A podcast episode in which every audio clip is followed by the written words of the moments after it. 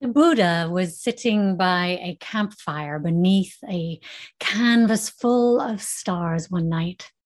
And some friends came and joined him, and they began to ask the Buddha questions like What is life for?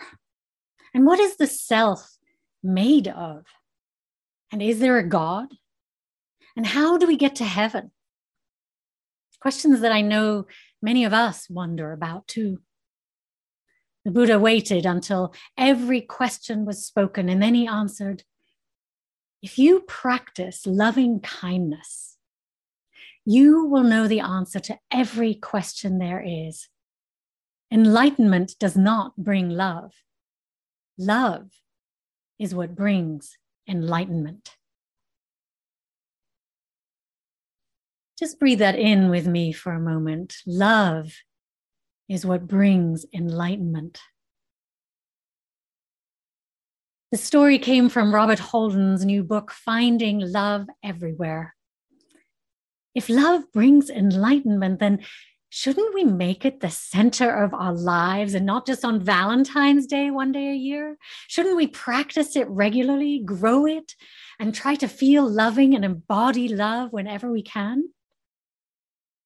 But what exactly is love? How do we define it? How do we know it beyond a gushy Hallmark card? In many ways, love defies definition. Compassion doesn't quite get at the whole of it because it's part excitement, part heart swelling, part empathy, part kindness. Love is deep affection, it's attachment, it's attention, it's intimacy and connection. Now, most of us know those famous words in Corinthians 1:13, often spoken at weddings. Love is patient. Love is kind. It does not envy. It does not boast. It is not proud. It does not dishonor others. It is not self seeking. It is not easily angered. It keeps no record of wrongs. Love does not delight in evil, but rejoices with the truth. It always protects, always trusts, always hopes, always perseveres. Love never fails. In some ways, I think love is like a rainbow, full of all the beautiful colors of existence, but somehow impossible to really pin down. Now, most of us want and need love in our lives, don't we? I mean, who doesn't want love? From the moment we're born, we yearn to be loved. We seek connection as we stare adoringly into our parents' eyes. We want to give and receive love. We want to feel loved. It's perhaps our deepest longing in life. So sometimes we as humans go to great lengths to find love, and we might look for love in all the wrong places, as the song goes. We might lose our way in our quest for love, shackled by fear or misled by desperation. And we end up in situations or being ways that are far from loving. But we can find love beyond just falling in love. We can learn to love. We can cultivate it. We can discover it all around us.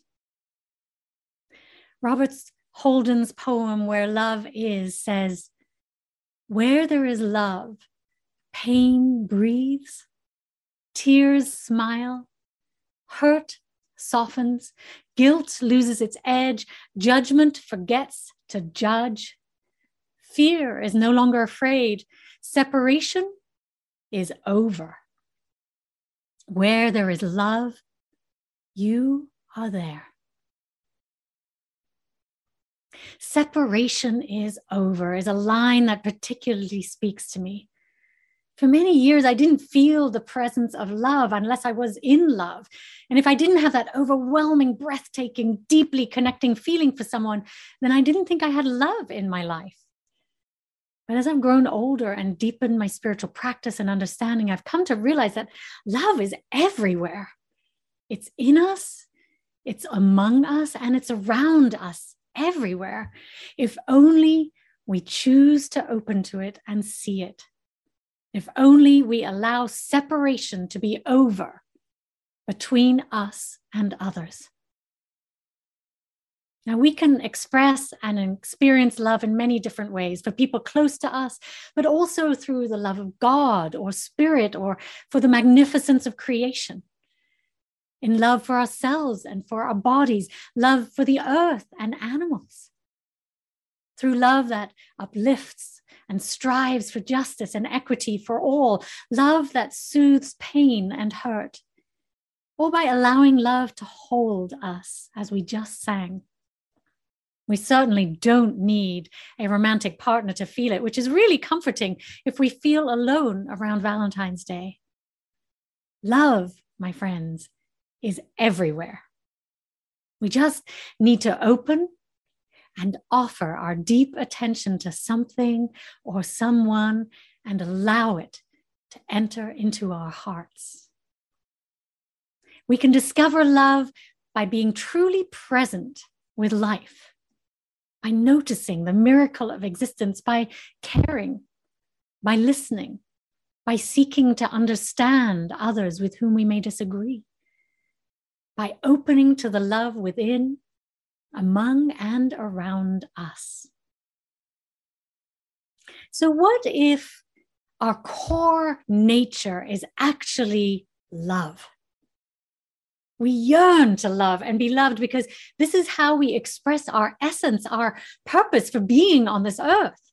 So maybe we just need to remove the barriers that we built around our hearts through fear or pain or struggle and allow love to flow freely again.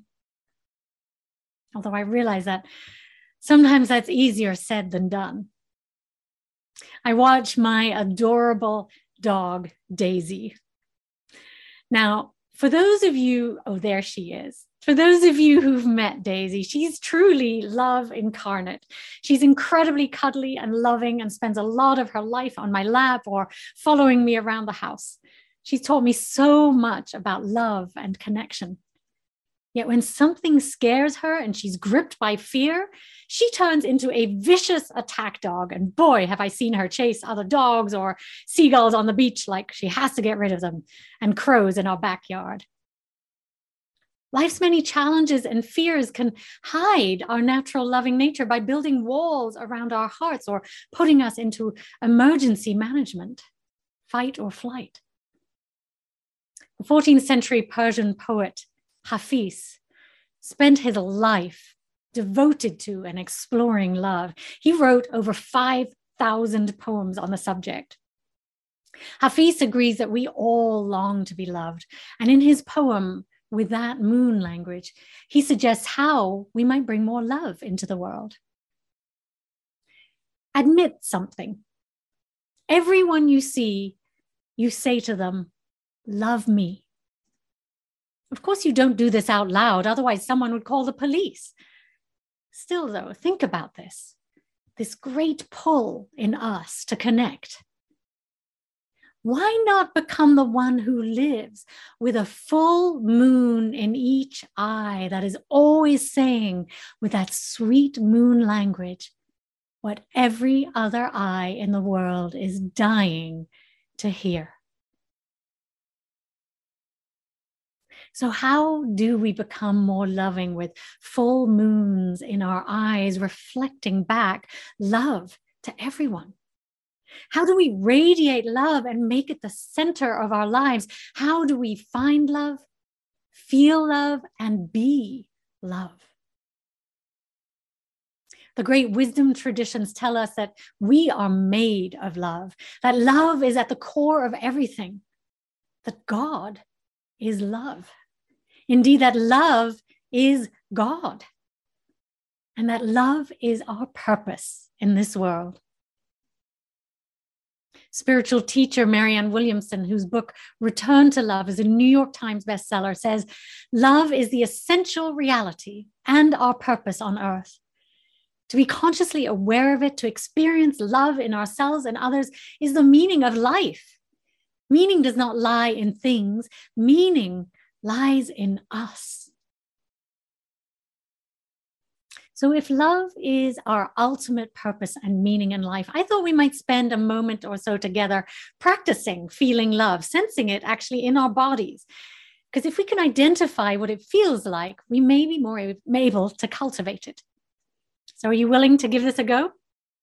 I invite you to close your eyes for a moment if you feel comfortable or lower your gaze and take a deep breath in and out with me. And now think about someone you love. It may be a significant other, a child, a parent, your pet or a teacher, mentor, or guide.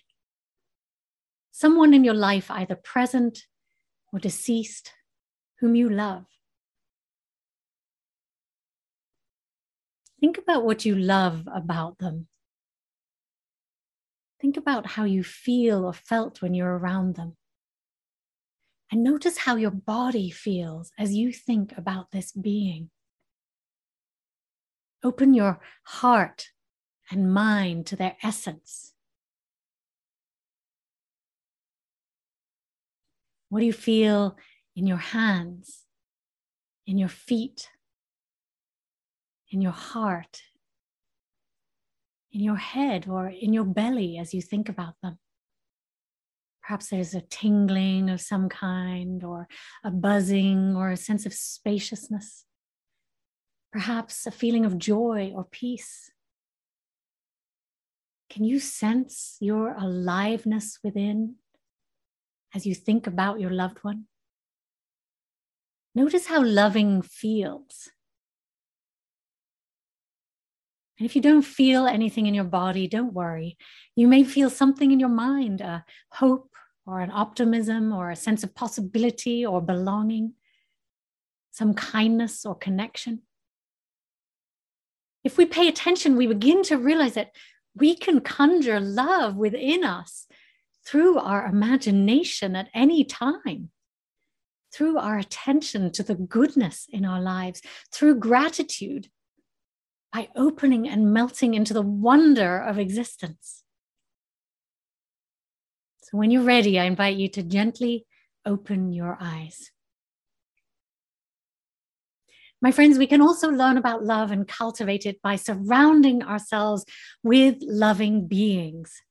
I've certainly learned about love from my dog Daisy and my husband Michael and son Gabriel. And I've definitely learned about love from all of you.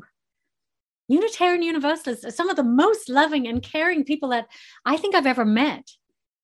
You all embody a love that I've rarely experienced, a love grounded in deep care, integrity, attention, and thoughtfulness a love that's demonstrated through service and action.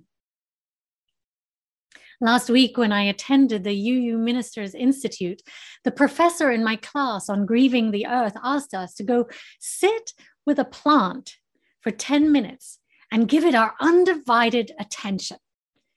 He invited us to look at it, to touch it, to be with it, explore it, listen to it, to ask it questions and give it our full attention for 10 minutes. And we left our doubting minds aside and we just went for it. And during that time, I got to know the giant tiger lily outside our hotel in a way that I'd never known a plant before. I became fascinated with its bark. I saw the many different hues and shapes it had. I marveled at the plant's form and essence. I noticed how it leaned and it intertwined with other plants. I connected deeply with it in a way that I'd never related with any plant before. I literally fell in love with it as I marveled at it and gave it my undivided attention. Our professor told us that this is how we need to love our earth if we want to save it.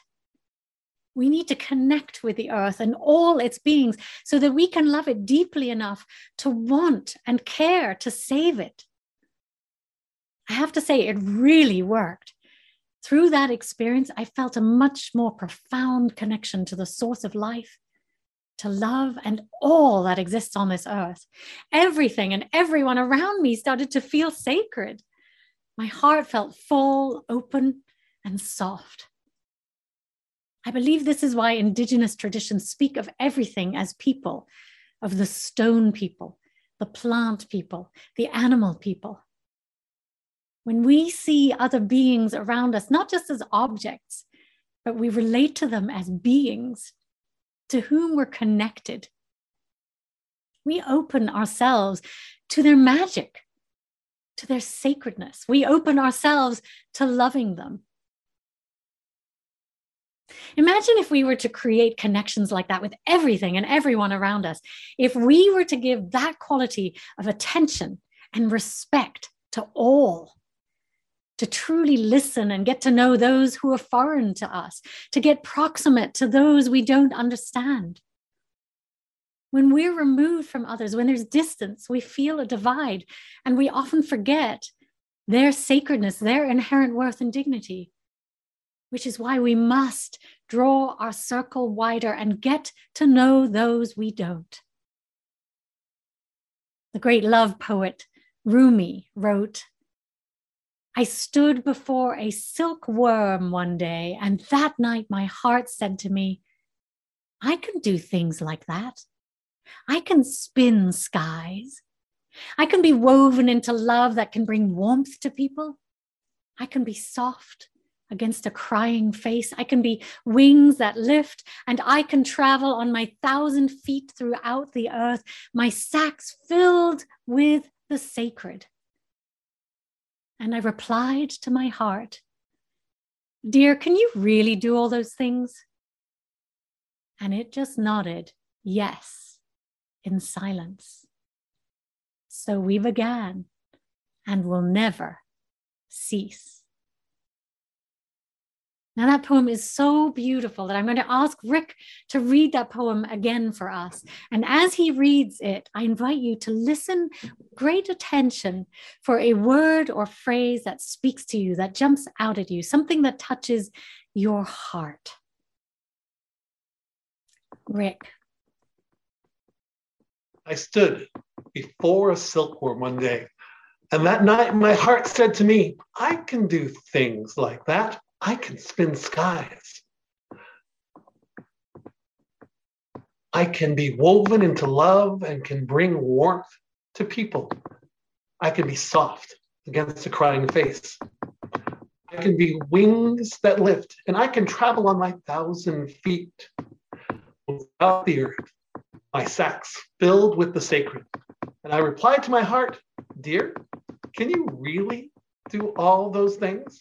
And it just nodded yes in silence. So we began, and we will never cease.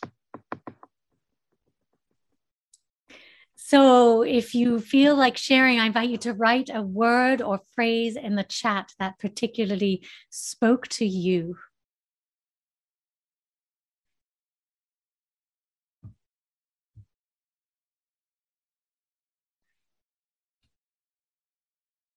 Or you can just speak it out, speak it out into the space if you'd like to do that.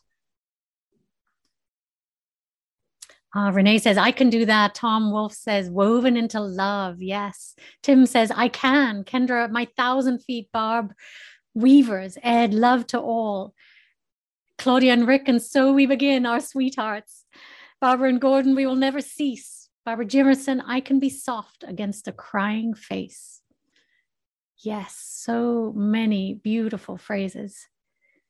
So much richness. And I encourage you, if you want to feel love, to go read the poetry of Rumi and Hafiz.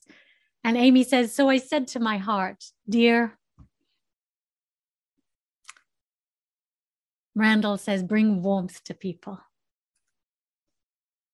So many ways to feel love. Reverend Dr. Jacqui Lewis, one of my mentors, in her fabulous new book, which I commend to you called Fierce Love, invites us to free ourselves of fear and see through the eyes of love. She calls us to believe with all our hearts in love, to worship love, pray to love, to become love. My friends, what if our religion were love? That's often how Unitarian Universalism is described as love in action, if we want a bumper sticker. So if we are love in action, then perhaps we should look to love to guide us each day, don't you think? Let love show us the way. So, what does love in action actually look like? Does love want you to bring a cup of coffee or a meal to a friend in need or an unhoused person? Does love remind you to water your houseplants? Does it ask you to offer a ride to someone? Does love want you to advocate for the inherent worth and dignity for all, for racial equality? Does love call you to protect our earth and our animals? Listen, listen closely, and let love show you the way. Love will guide us if we listen. Now, Christians often ask themselves, what would Jesus do to determine their behavior? And Buddhists look to the Buddha for guidance, and Muslims to Muhammad, blessed be his name. As Unitarian Universalists, we might look to love. And so I suggest that we ask ourselves each morning and throughout the day what would love want me to know? What would love have me be? What would love do? As you evaluate your values, your actions, and your decisions, ask yourself any or all of those questions. And when you're not sure what to do or how to lead your life, just ask yourself, what would love want me to know? What would love have me be? What would love do? And we put those questions in the chat so you can copy them and keep them, paste them somewhere in your house, on a mirror, or in your journal, because these make great guideposts for life. I've been trying to live with them for the last few days, and it's really changed the way I am. Now, of course, sometimes it's not clear what the most loving choice is, and there isn't a one size fits all for what love is. But we need to ask ourselves those questions with integrity, listening deeply for the most loving choice. And if you can, sit with yourself in silence and check in with your body. Remember how we practiced feeling love just now? I invite you to see how your body feels when you choose one option over another. Do you feel expansive and open? Or do you feel contraction and possibly some pain? Do you feel energized? Or do you feel fatigued? Those body signals will often tell you the next right choice, whether it comes from love or from fear, and whether it is right for you. So, are you willing to try that briefly with me now? Think of a question in your life or a decision that you need to make. Don't make it a huge one. It might just be, What should I do this afternoon? Or what should I eat? Or how can I be of service? And then listen and ask yourself these three questions What would love want me to know? What would love have me be? What would love do. And breathe and see what your body and heart tell you. I'll give you a moment or two to be with your question.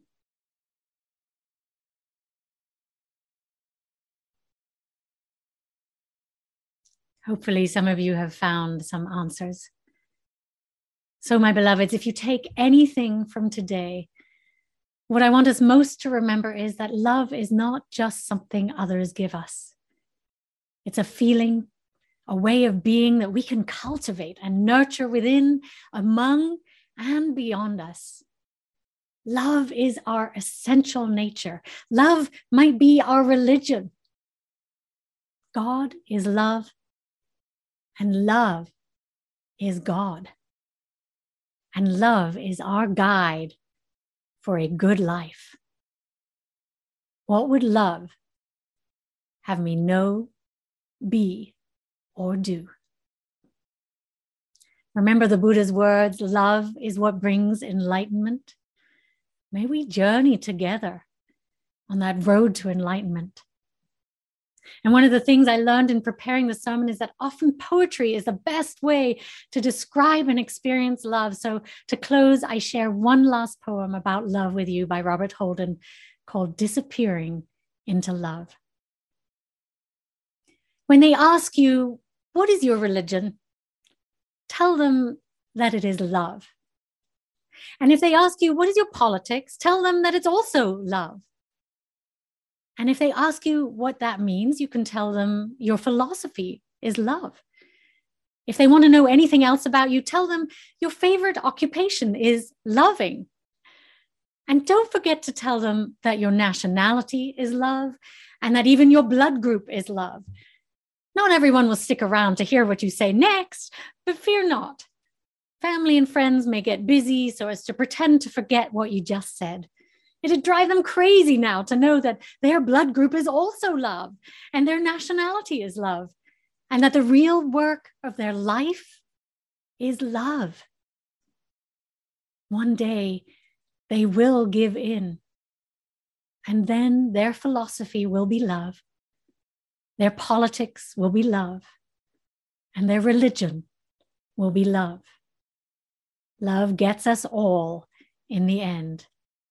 We, all of us, disappear back into love eventually. May it be so. Blessed be.